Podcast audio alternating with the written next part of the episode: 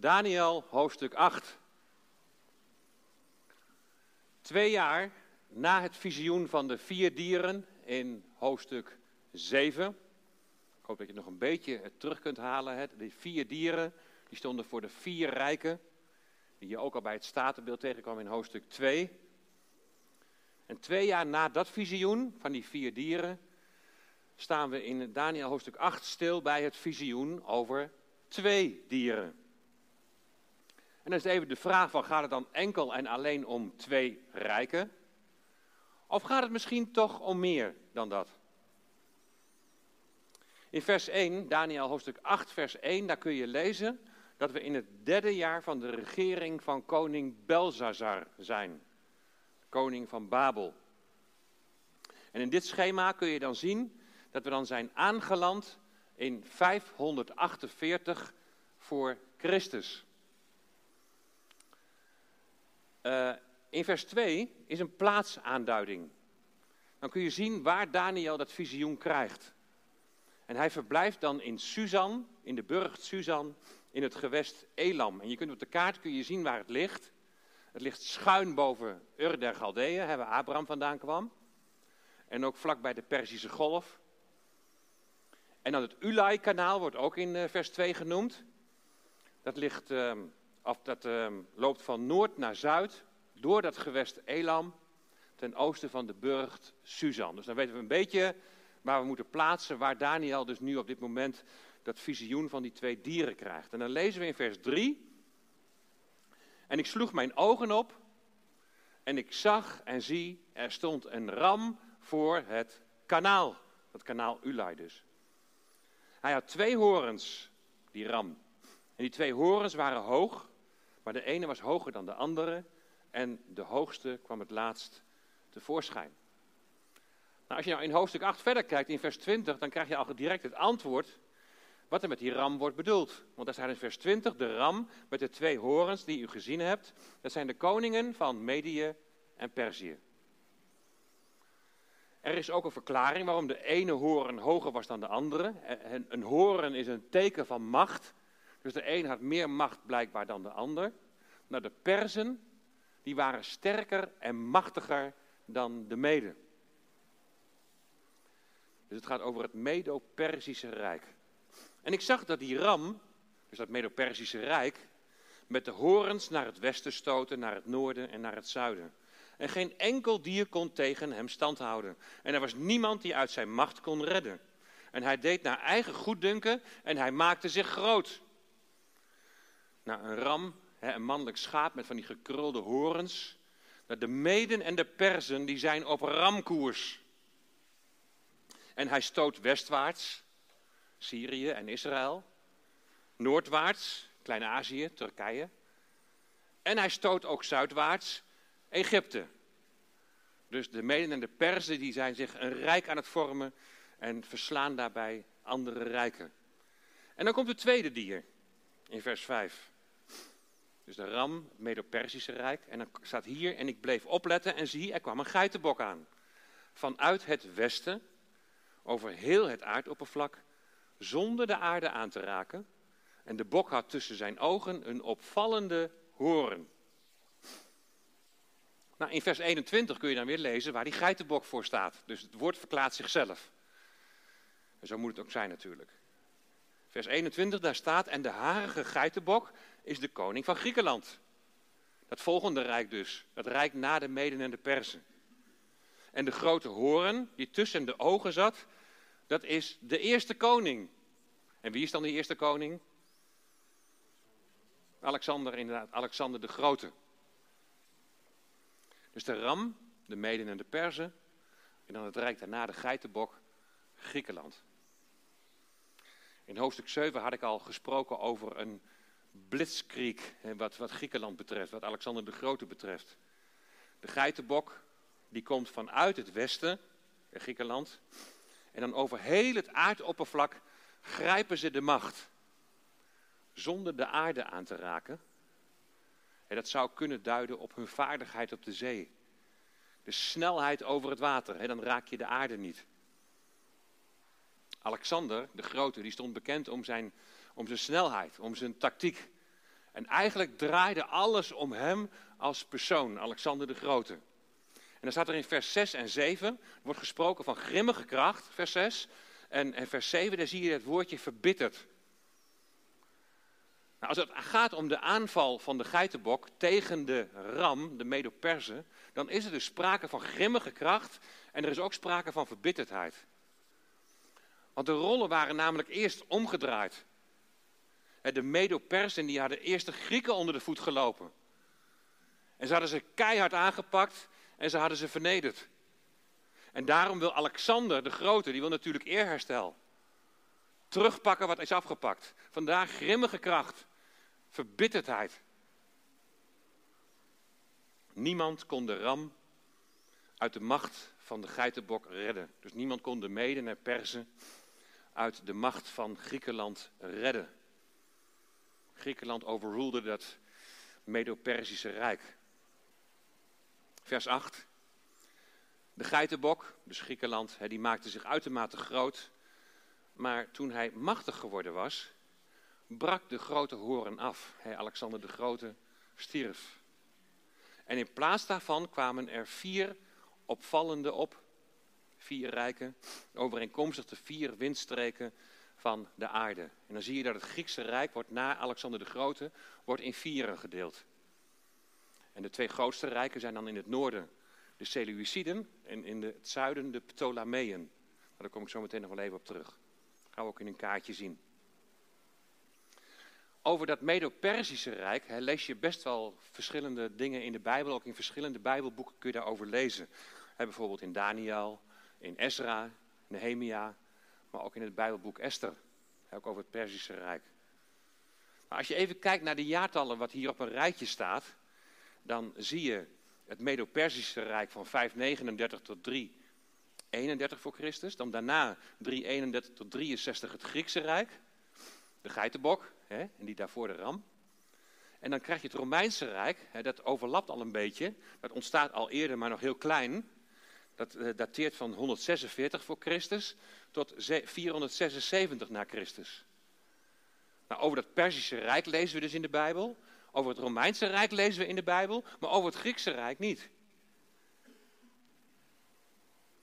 Onze huidige boeken in de Bijbel, die zijn de eerste kanon. Ik zei toen straks dat toen je het woordje, dat was natuurlijk geen kanon, maar kennen, maar wel dezelfde letters, maar een andere klemtoon. Toen zei ik al, het woordje kanon, daar gaan we nog even op terugkomen.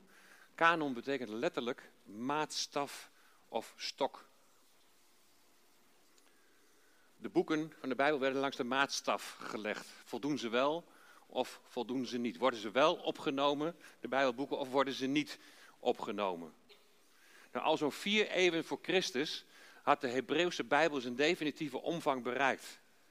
En ze waren dus langs de maatstaf, de kanon gelegd, en ze waren heilig bevonden. Maar het Griekse Rijk, dat valt precies tussen het laatste Bijbelboek Malachi en het eerste Bijbelboek in het Nieuwe Testament, Matthäus. En we noemen dat ook wel de intertestamentaire periode. Hè? Inter, de periode tussen de twee testamenten in. Een periode zo ongeveer van 400 jaar. Toch weten we middels geschiedschrijving weten we best wel aardig veel over die periode. En je kunt daar ook over lezen in de zogenaamde Deuterocanonieke boeken. En dan vooral in 1 en 2 Maccabeeën. De Deuterocanonieke boeken, dat worden ook wel de apocryfe boeken genoemd. Deuterocanoniek betekent de tweede kanon. Dat komt eigenlijk op het tweede plan. Ze zijn niet in de, onze Bijbel opgenomen. En apocryf betekent verborgen. En die zijn geschreven zo tussen 200 voor Christus en 100 na Christus. Dus ja, dus in die periode, hè, ook van onder andere het Griekse Rijk. Rooms-katholieke bijbels, die hebben deze deuterocanonieke boeken, hebben ze aan het Oude Testament toegevoegd. En hier zie je even een opsomming van wat dan die verschillende deuterocanonieke en apocryfe boeken zijn, hoe ze allemaal heten.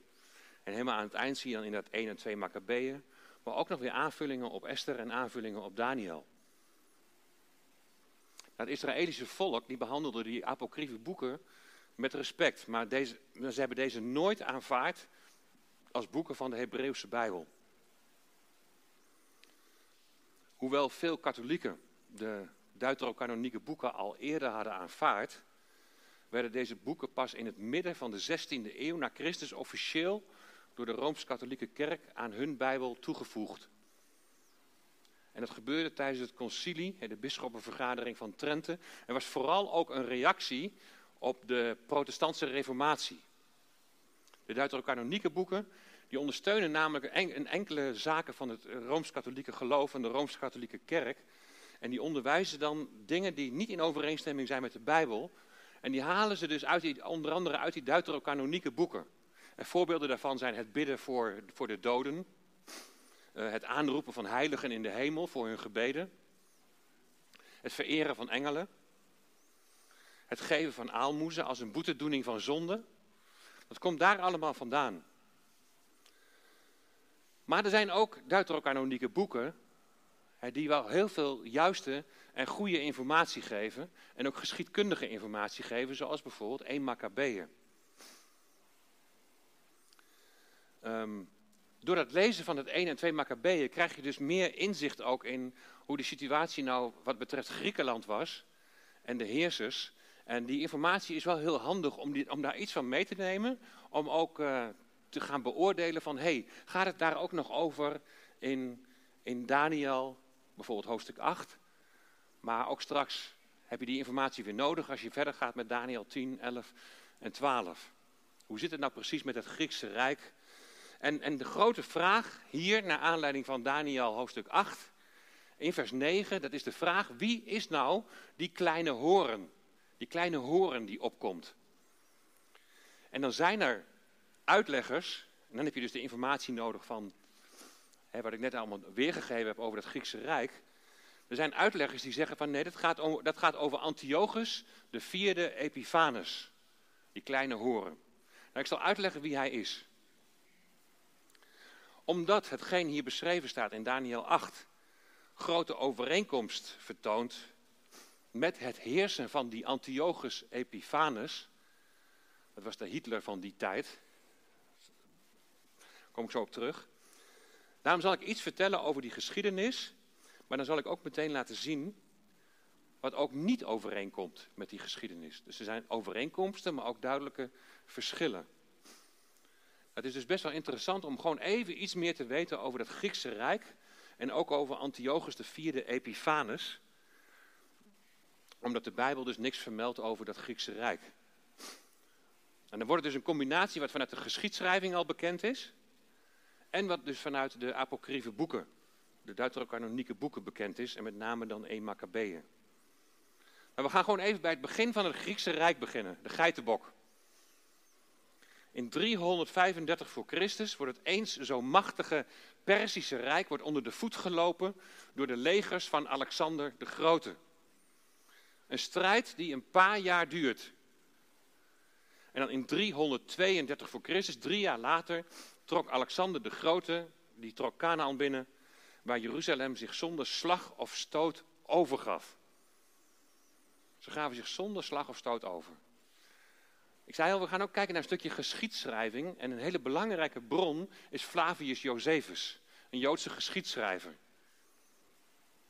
En die schrijft namelijk het volgende: dat de hoge priester in vol ornaat dat hij Alexander de Grote begroette. En op zijn naam staat de naam van God gegrift. En Alexander de Grote, die bewijst hem eer. En dan zijn zijn medestrijders, die zijn stom verbaasd. Wat doet hij nu?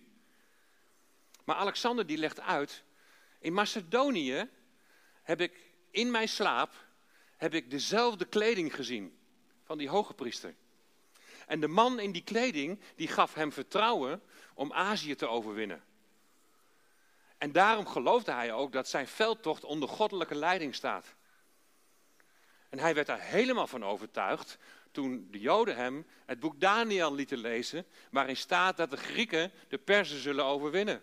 Toen werd hij helemaal bevestigd. En de Joden die krijgen dan allemaal voordelen. Ze mochten volgens de voorschriften van hun vaderen mochten ze blijven leven. En, en hoefden de eerste drie jaar hoefden ze geen belasting te betalen. Het best een hele bijzondere situatie.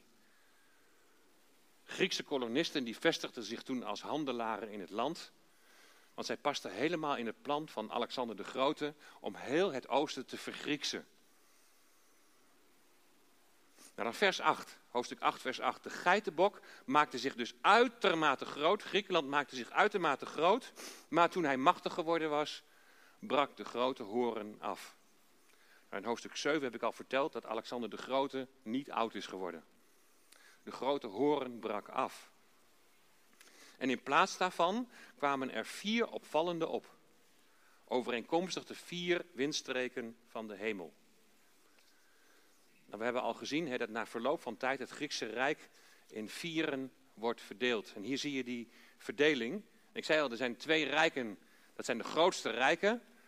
In het noorden de Seleuciden, dat, zijn, is dat groene rijk.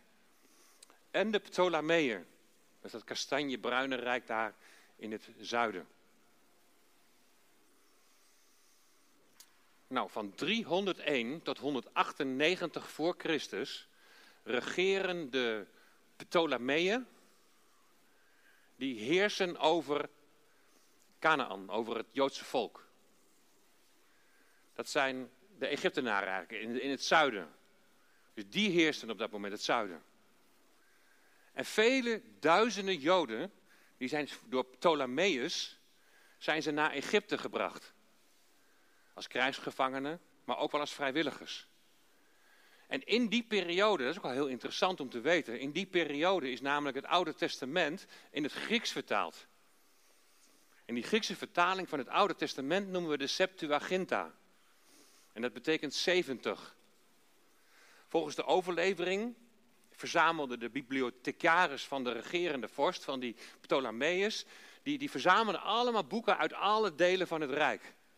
En toen hij hoorde van de Joodse boeken, toen vroeg hij aan de hoge priester om een delegatie vertalers te sturen. Zes uit elke stam. 72. En volgens de legende deden de 72 vertalers er 72 dagen over om de boeken in het Grieks te vertalen. De Septuaginta was later de Bijbel van de eerste christelijke kerk. Dus ook in die tijd dus ontstaan. Doordat ze vanuit het zuiden heersten over de Joden, die weggevoerd werden onder andere naar bijvoorbeeld Alexandrië. En daar is dan die vertaling van het Oude Testament in het Grieks heeft daar plaatsgevonden. Maar er is voortdurend strijd tussen die twee rijken. Tussen de Seleuciden in het noorden, het Groene Rijk, en de Ptolemeeën in het zuiden.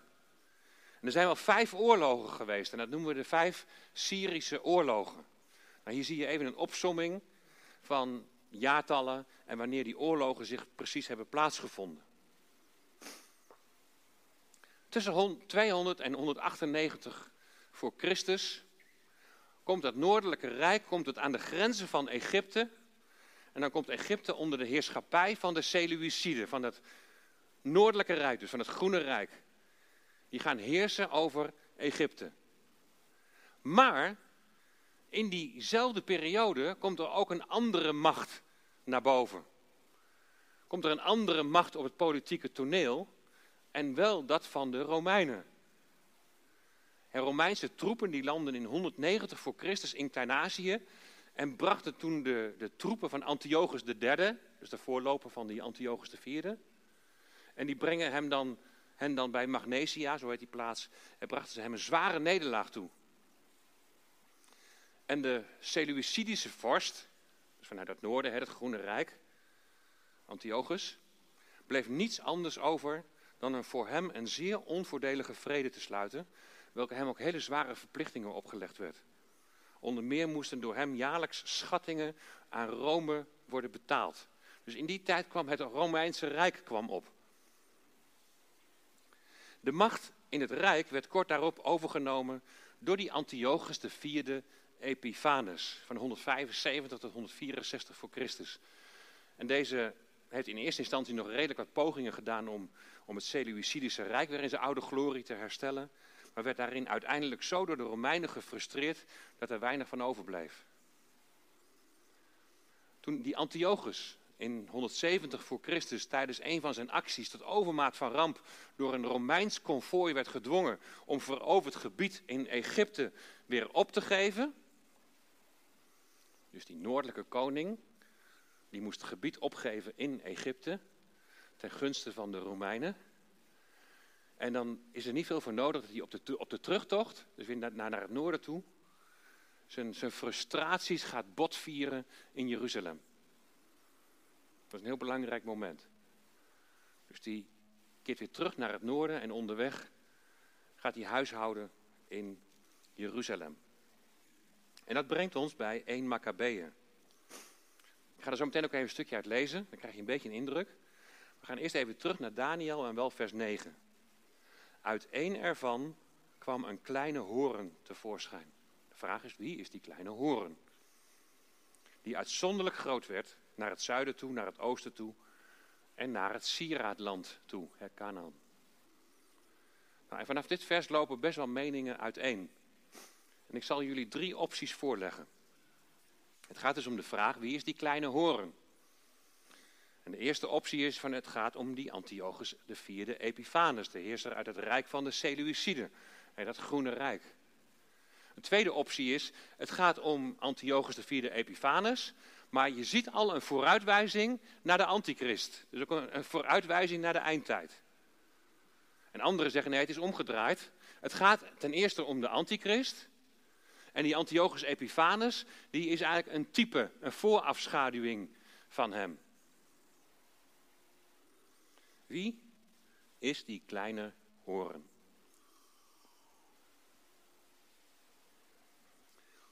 Nou, ik ben het in ieder geval niet mee eens dat het alleen maar over die Antiochus de vierde Epiphanes zou gaan. Dus nummer 1 valt bij mij af. Ik ga voor de derde optie. Dat het gaat om de antichrist en dat Antiochus een voorafschaduwing is van hem. En een hele belangrijk vers om dat te onderbouwen uh, vind ik in ieder geval vers 17. Ik zal zo meteen nog wel meer argumenten geven, maar even vers 17, waar de engel Gabriel tegen Daniel zegt: Begrijp mensenkind dat het visioen betrekking heeft op de tijd van het einde. Dat het betrekking heeft op de eindtijd. En daarin zie ik ook dus die verwijzing naar de antichrist. Maar we gaan even een stukje lezen uit 1 Maccabeeën. Dan krijg je een beetje gevoel erbij, krijg je een beetje indruk. Hoe zit het met het Griekse Rijk? Na, Alexander van Macedonië, is Alexander de Grote, de zoon van Philippus, die was vanuit zijn land opgetrokken tegen Darius, de koning van de Persen en de Meden. En hij versloeg hem en werd in zijn plaats koning en hij heerste toen al over Griekenland. Hij voerde vele oorlogen, veroverde vestingen en liet koningen doden. En hij trok op tot aan de uiteinden van de aarde en nam een tal van volken oorlogsbuit mee. De hele wereld had hij in zijn macht en dit maakte hem overmoedig en hooghartig. Hij bouwde een kolossale troepenmacht op. Hij heerste over gebieden, volken en vorsten en maakte ze schatplichtig. Ze moesten dus belasting gaan betalen. Maar toen werd hij ziek. Hij was nog jong, maar hij werd ziek en hij wist dat hij zou sterven.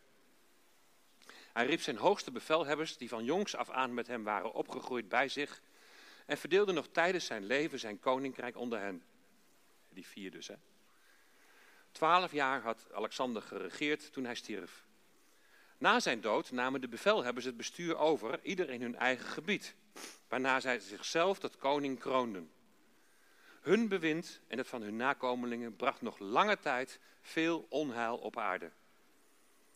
Een van hun afstammelingen was de schurk, de schurk Antiochus Epiphanes, de zoon van de koning Antiochus, die gijzelaar geweest was in Rome. En hij werd koning in het jaar 137 van de Griekse overheersing. Nou, we hebben dus in Daniel 7 en in Daniel 8 hebben we gezien dat er inderdaad vier opvolgers komen voor Alexander de Grote. En één van hen is die Antiochus de vierde Epiphanes. Het jaar 137 staat gelijk aan 175 voor Christus. Het jaartal heb ik al eerder genoemd. Dan zou je denken van het klopt niet. Maar alle jaartallen in het boek van de Maccabeeën, die worden gerekend vanaf de troonsbestijging van de Griekse vorst Seleucus in 312 voor Christus. Dus 175 voor Christus komt die Antiochus die komt aan de macht in het rijk van de Seleuciden. En dan lezen we verder in 1 Maccabeeën, vanaf vers 16. Toen Antiochus zijn heerschappij gevestigd zag, wilde hij ook nog koning van Egypte worden, zodat hij over twee koninkrijken zou heersen. En hij viel Egypte met een groot leger binnen, met strijdwagens en olifanten en met een grote vloot, en trok ten strijde tegen Ptolemeus, de koning van dat land. En na zware verliezen werd Ptolemeus verslagen en op de vlucht gejaagd. De versterkte steden van Egypte werden ingenomen en het land werd geplunderd. Na zijn overwinning op Egypte trok eh, Antiochus in het jaar 143, dat is dan 169 voor Christus, met een groot leger naar Israël, naar Jeruzalem. de vraag is, zien we hier nou overeenkomsten met Daniel 8, vers 9?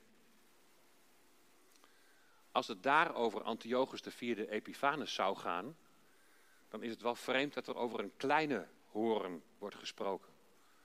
Omdat je gezien hebt dat juist het rijk van de Seleuciden was het grootste van die vier. Soms is de argumentatie dan ja, maar zijn macht in het begin was heel beperkt. Maar er klopt mijns inziens meer niet als je voor deze lijn kiest. Antiochus die breidde zijn macht namelijk niet uit naar het oosten. Er is in die richting wel wat gebied veroverd wat, hij, wat eigenlijk al aan hem toebehoorde. Maar om nou echt uit, te gaan van een grote uitbreiding, dat is eigenlijk te veel. Maar we hebben in één Maccabeeën gelezen over een overwinning op Egypte. Dus uitbreiding naar het zuiden. Maar we hebben toen straks ook al gezien, tenminste dat heb ik ook aangegeven, toen Antiochus Egypte had veroverd, toen greep Rome in. Hij moest hij toch bakzeil halen en ging hij terug om zijn frustraties bot te vieren in Jeruzalem. Dus dat was ook niet duurzaam, die overwinning. En intussen was de geestelijke situatie in Jeruzalem, de geestelijke situatie in Israël, was niet best.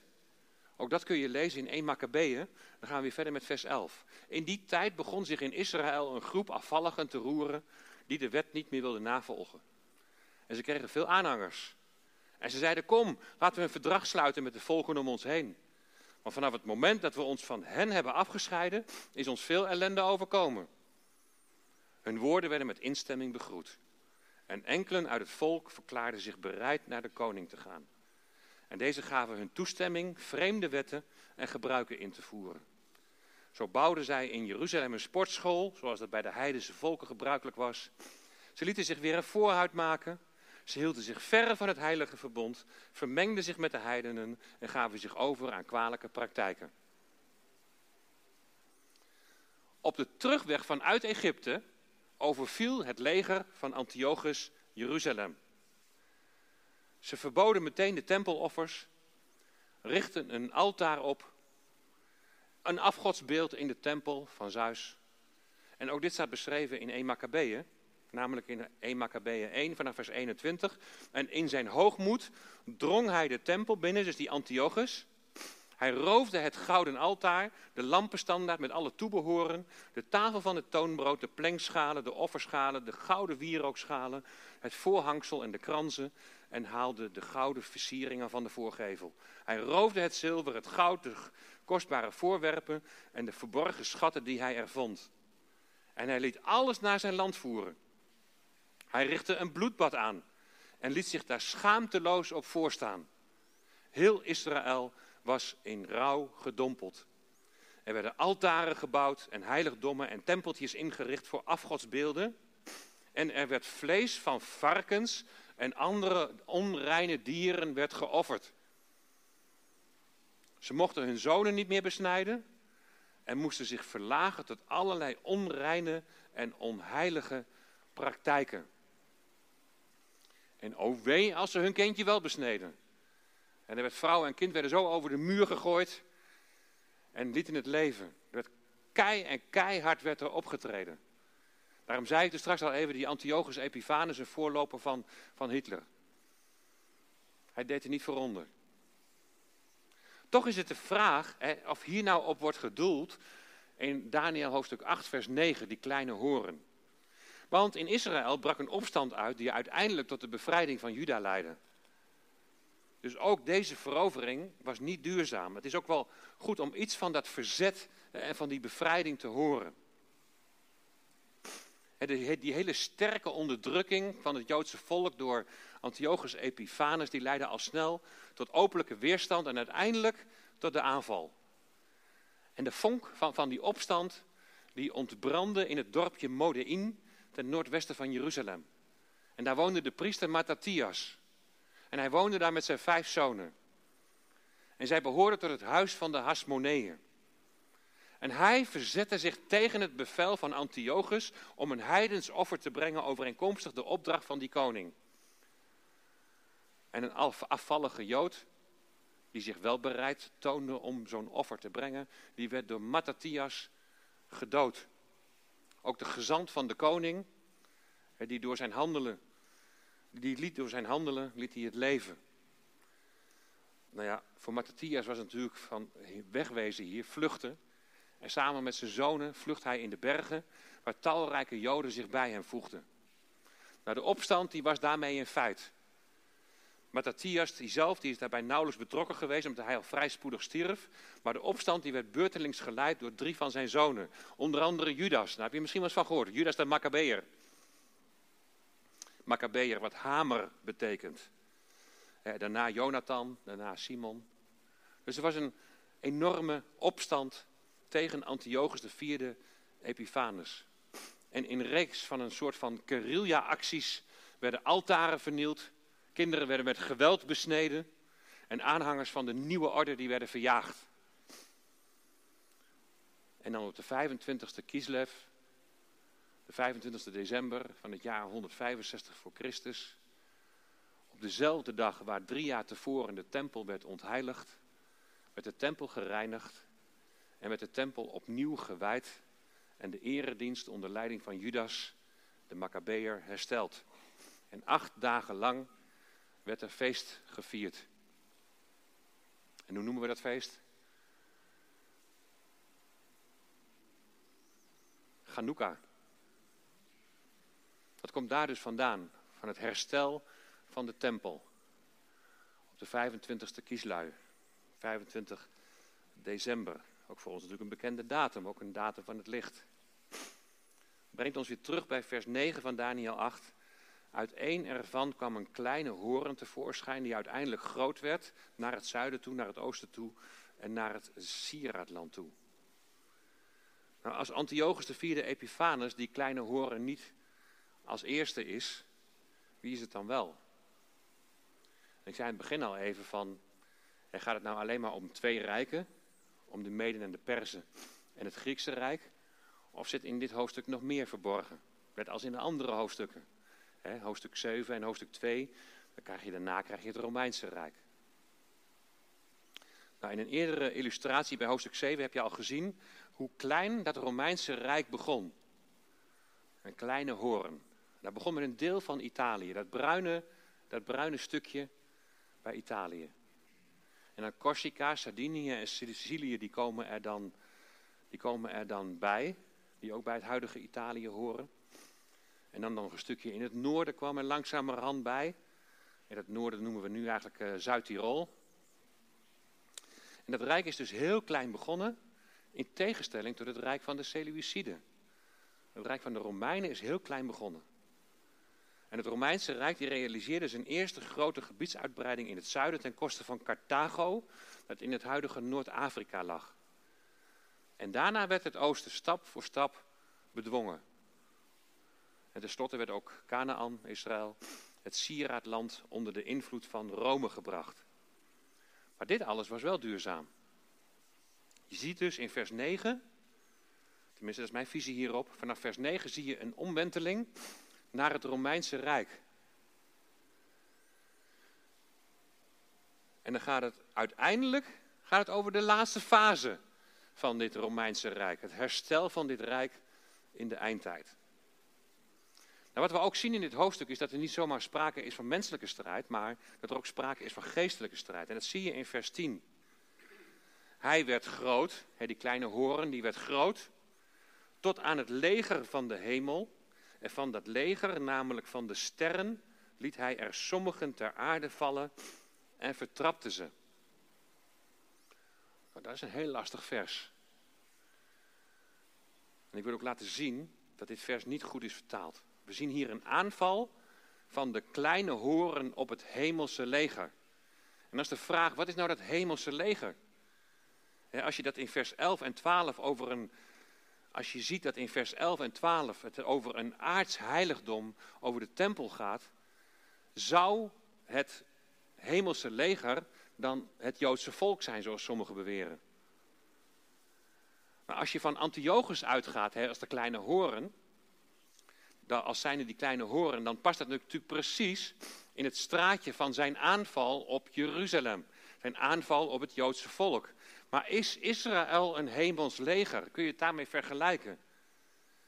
En bijvoorbeeld in Exodus 7, vers 4 wordt Israël wel een leger genoemd, maar Israël wordt nooit een hemels leger genoemd. Maar om maar in de richting van Antiochus te komen, zeggen uitleggers dat het hier gaat om het priesterschap in het bijzonder, dat gezien wordt als van hemelse betekenis.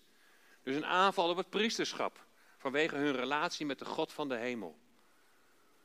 Ze zouden dan door het leger van de Heer zijn. Zij zouden dan het leger van de Heer zijn. Zij zijn het die door Antiochus worden aangevallen. En tot het aangevallen volk behoren echter ook enkele van de sterren. Wat er eerder op wijst dat het hemelse leger dus, als het over hemelse sterren gaat, dat het een, een, een bovennatuurlijk lichaam is. Best wel ingewikkeld dit vers, best wel heel lastig. Weet je, in Jezaja 14 vers 12, daar zien we de morgenster. Een heenwijzing naar de koning van Babel, de personificatie van de Satan, die uit de hemel is gevallen. En Jezaja 14 vers 12, hoe bent u uit de hemel gevallen, morgenster, zoon van de dageraad? U ligt geveld op de aarde, overwinnaar over de, de heidevolken. In vers 13, daar zie je net als aan het begin van Daniel, 8 vers 10, zie je de aanval op de hemel. Hij wil zich boven Gods sterren, hij wil zich boven Gods engelen, wil hij zich verheffen. En, en u zei in uw hart, ik zal opstijgen naar de hemel, tot boven Gods sterren zal ik mijn troon verheffen. Ik zal zetelen op de berg van de ontmoeting aan de noordzijde. En ik zal opstijgen boven de wolkenhoogten. Ik zal mij gelijkstellen met de Allerhoogste. Maar dan staat er, echter, u bent in het rijk van de dood neergestort in het diepste van de kuil. Dat is eigenlijk tegengesteld aan wat je leest, hè, zoals het dan vertaald is. dat was vers 10, hè? Ja, in uh, Daniel 8, vers 10. In 2 Maccabeeën 9, vers 10 zie je de ondergang van die Antiochus. En dan wordt van hem gezegd, die kort tevoren nog meende dat hij de sterren van de hemel kon plukken. Vanaf 169 voor Christus, toen Antiochus uh, tonen Antiochus munten zijn hoofd met daarop een ster. En geeft hij zichzelf de titel Koning Antiochus, God manifest.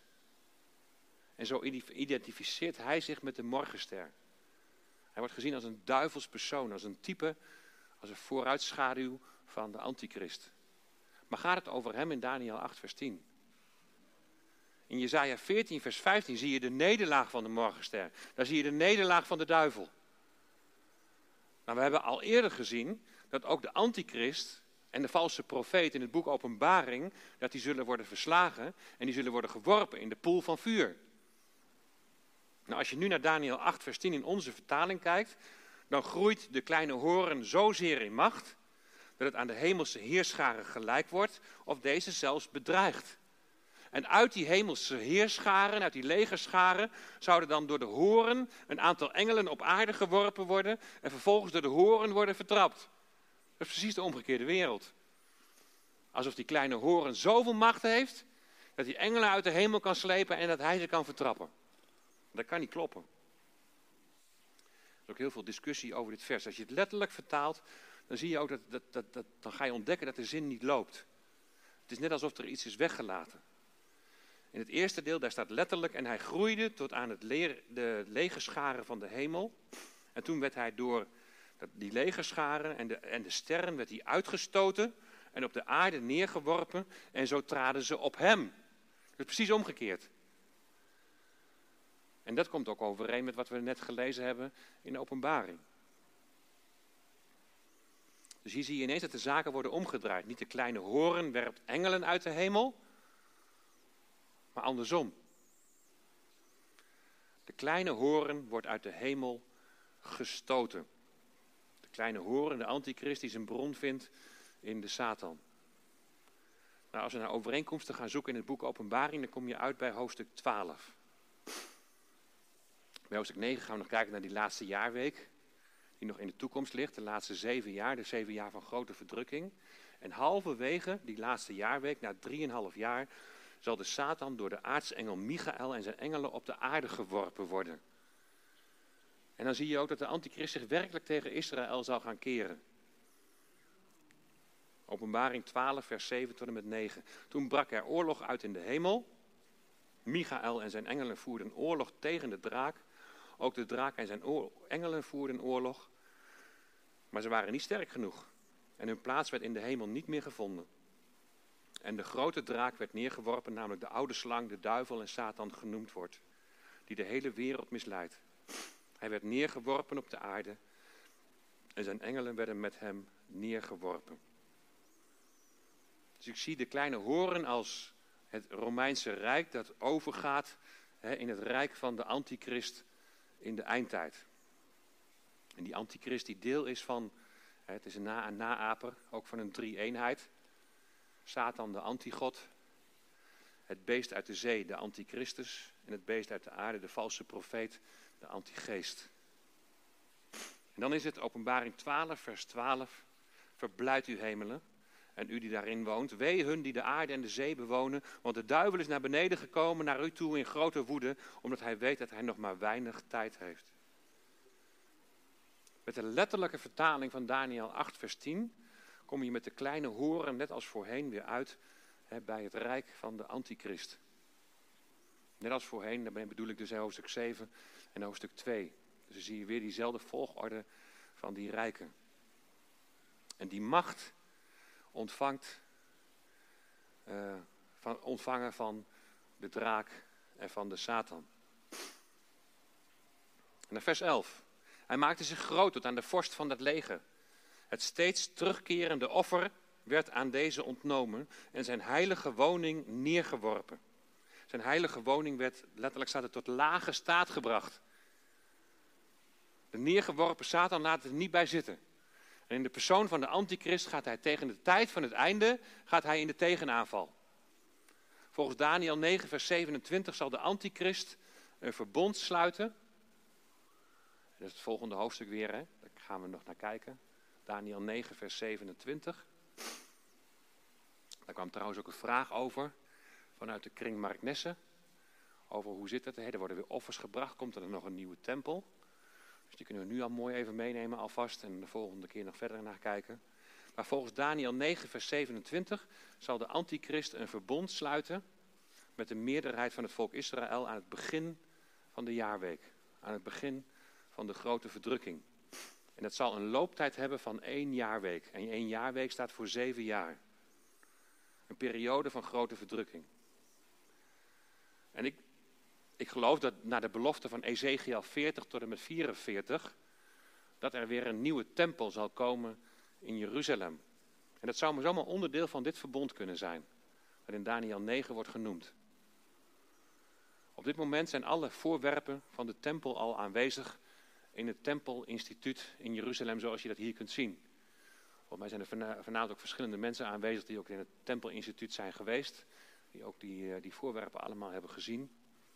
De gouden kandelaar staat daar niet binnen, die staat ergens buiten, ergens in de buurt van, van de muur, de klaagmuur.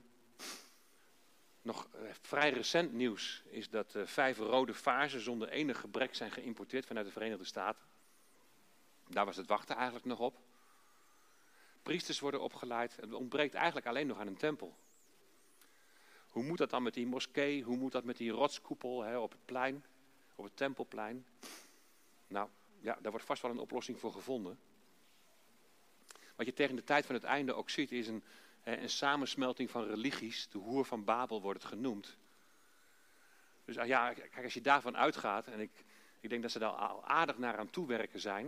Ik heb al een keer het voorbeeld genoemd hè, van ehm, wat in Abu Dhabi gebeurt, wat daar gebouwd wordt, het Abrahamic House, het Abraham Huis, gezinshuis.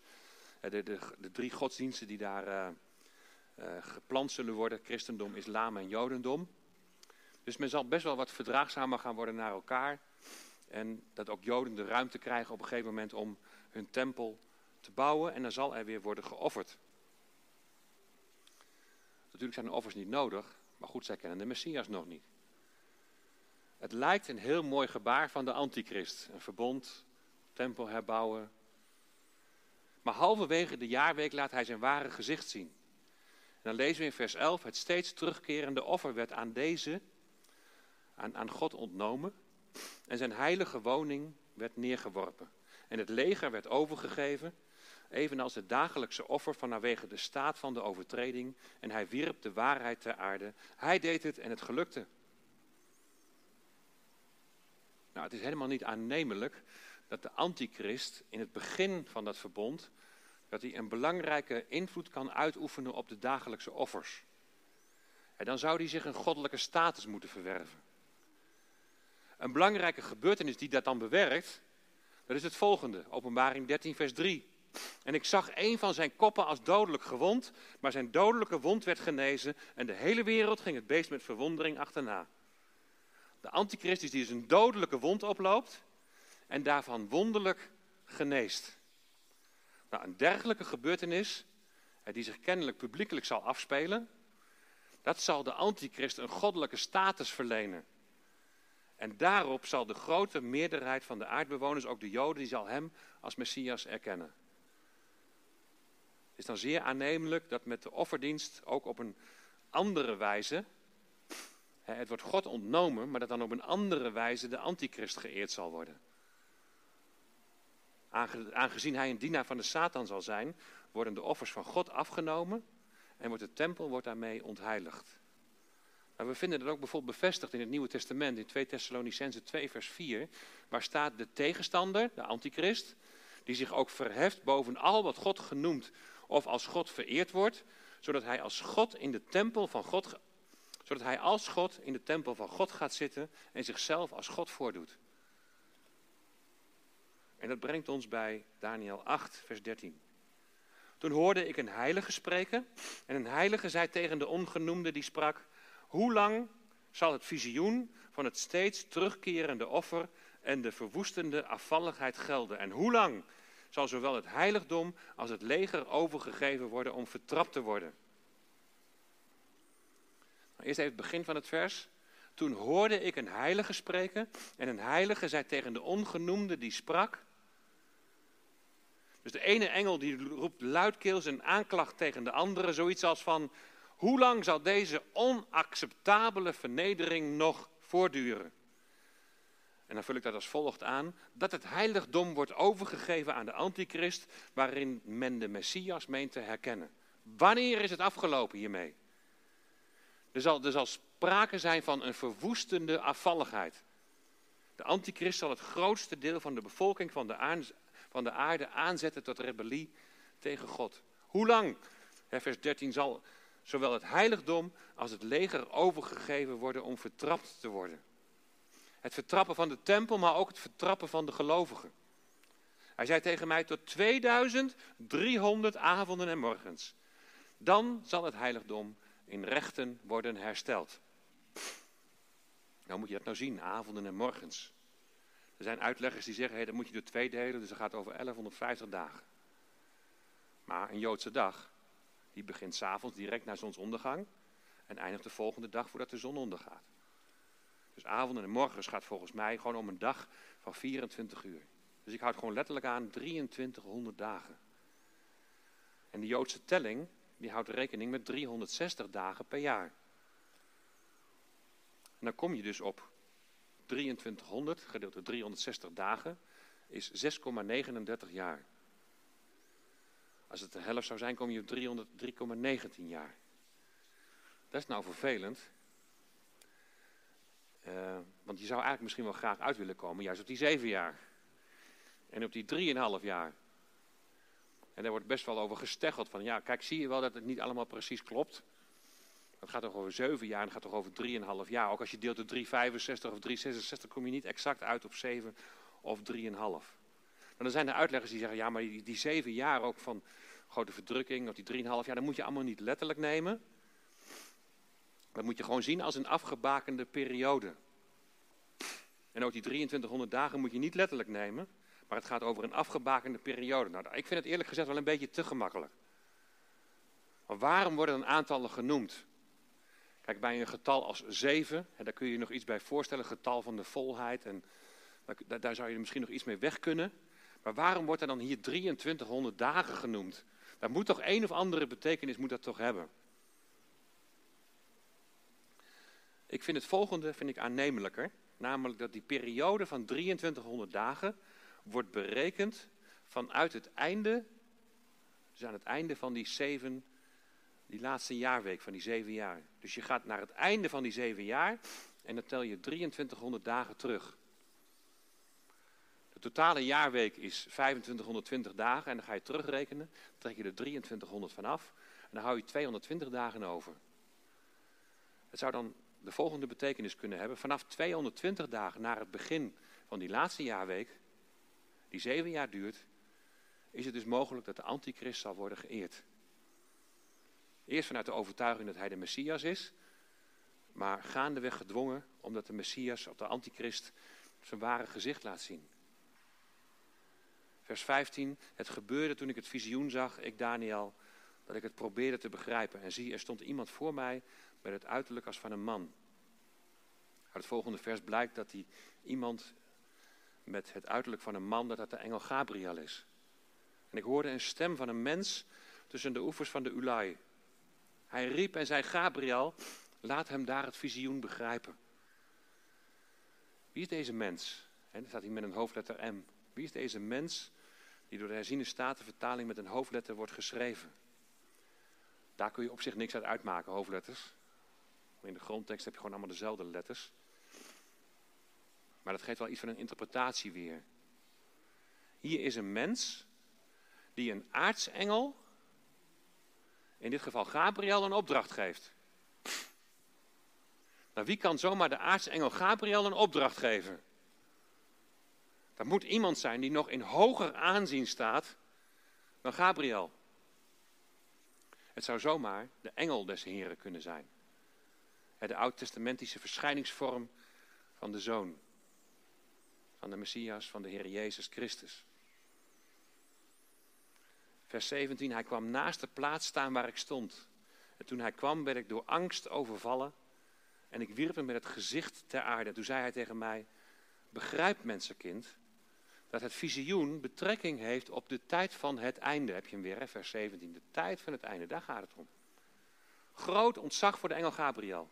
En hier zien we, zoals al eerder aangegeven, dat het visioen betrekking heeft op de tijd van het einde.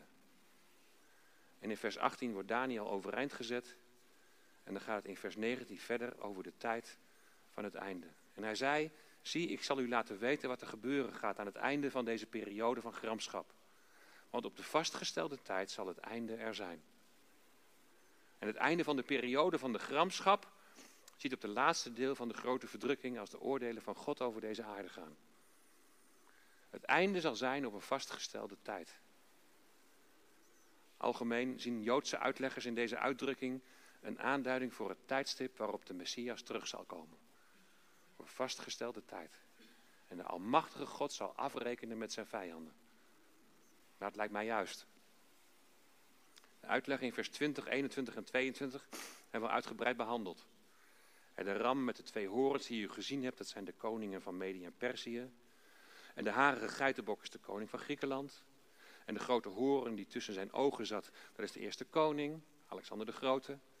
En dat die afbrak en er vier voor in de plaats kwamen. Vier koninkrijken zullen uit het volk ontstaan, maar zonder de kracht ervan. En die vier koninkrijken hebben we behandeld in hoofdstuk 7 en dus ook in dit hoofdstuk. Het Griekse rijk dat in vier rijken werd verdeeld. Maar wat wordt er nou bedoeld met vers 23? Aan het einde van hun koningschap wanneer de afvalligen de maat hebben volgemaakt, zal er een meedogenloze koning opstaan, bedreven in slinkse streken. Als je ook deze tekst bijvoorbeeld weer gaat betrekken op die Antiochus de vierde Epiphanes, dan kloppen de historische feiten niet. En vers 23 spreekt immers over de laatste periode van die vier rijken. En een dergelijke periode van een gezamenlijk einde van die rijken bestaat namelijk niet in de geschiedenis. Als eerste viel namelijk het westelijke rijk, Macedonië, waar ook Griekenland onder viel. Dat gebeurde in 190 voor Christus. Daarna werd Griekenland in naam onafhankelijk, hoewel onder sterke invloed van Rome. In 146 voor Christus werd ook dat land bij het Romeinse Rijk ingelijfd. Pas in 67 voor Christus bracht de geniale veldheer Pompeius het rijk van de Seleuciden de genadeslag toe. Zie je, het ging helemaal in fase. En het rijk van de Ptolemeeën, dus Egypte, het zuidelijke rijk, dat viel uiteindelijk in 30 voor Christus. En daarmee was er dan een einde gekomen aan die vier rijken. Dus Rome deed er liefst 160 jaar over om de vier rijken te veroveren. Nou, vers 23 spreekt over het einde van hun koningschap. In meervoud dus. Dan kan het onmogelijk op die vier rijken slaan. Het gaat hier over de laatste fase van de menselijke heerschappij. Het is de tijd van de heidenen die ten einde loopt. En dat ligt in de toekomst. Kijk nog maar een keertje naar dit schema. De lijn direct boven het beeld van links naar rechts. De tijd van de heidenen begint bij de ballingschap en eindigt bij de wederkomst van de Heer Jezus. En zeven jaar voor zijn komst zal het rijk van de antichrist de rijken van de heidenen gaan overheersen. Als de afvalligen de maat hebben volgemaakt. Dat is als Gods maat vol is betreffende de opstandigheid van de mensen. In deze periode vinden we in de grote verdrukking als de mensheid zich massaal tegen God zal keren. Er zal een medogenloze koning opstaan, bedreven in slinkse streken. En daar is dan de antichrist, de laatste koning van het vierde rijk uit hoofdstuk 2, die tevens de laatste koning van het Romeinse Rijk is. Zijn kracht zal groot worden, maar niet door eigen kracht. Op wonderlijke wijze zal hij verderf aanrichten. Het zal hem gelukken. Hij zal het doen. Machtigen zal hij te gronden richten, ook het heilige volk. De antichrist zal bijna goddelijke macht krijgen op de aarde.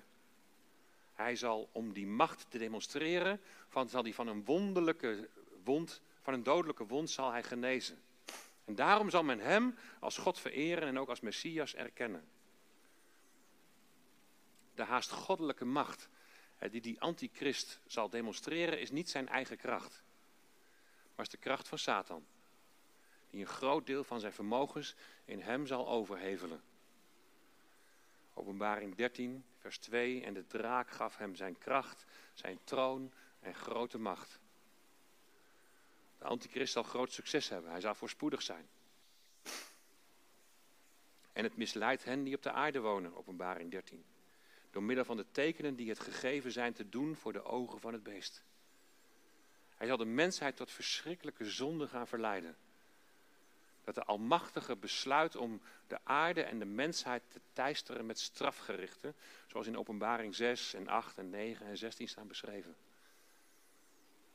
De antichrist zal zijn macht uitbreiden over geheel de aarde en al zijn rivalen vernietigen, maar ook velen uit het heilige volk, de Joden dus. En zij die getuigen van Jezus. Openbaring 17, vers 6. Want op, ook tijdens die grote verdrukking is er nog een grote schare die tot geloof gaat komen. Door zijn sluwheid, vers 25, zal hij het bedrog onder zijn hand doen slagen. Hij zal zich in zijn hart verheffen. In hun zorgeloze rust zal hij velen te gronden richten. Ja, tegen de vorst der vorsten zal hij opstaan, maar zonder mensenhand zal hij gebroken worden.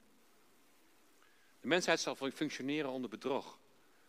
Enige morele correctie ten goede zal niet meer bestaan. De antichrist zal zich in zijn hart verheffen. Letterlijk staat er dat zijn geest superieur zal zijn. Hij wordt een superieure geest genoemd. Dat zijn, dat zijn vermogens van een, tussen aanhalingstekens, hogere geest, de macht van Satan die in hem zullen varen. In hun zorgeloze rust zal hij velen te gronden richten. De mensen zijn ingedut. Ze hebben niet meer in de gaten van wat er nou werkelijk aan de hand is. Ze hebben niet meer in de gaten wat er werkelijk gebeurt. In hun zorgeloze rust zal hij velen te gronden richten.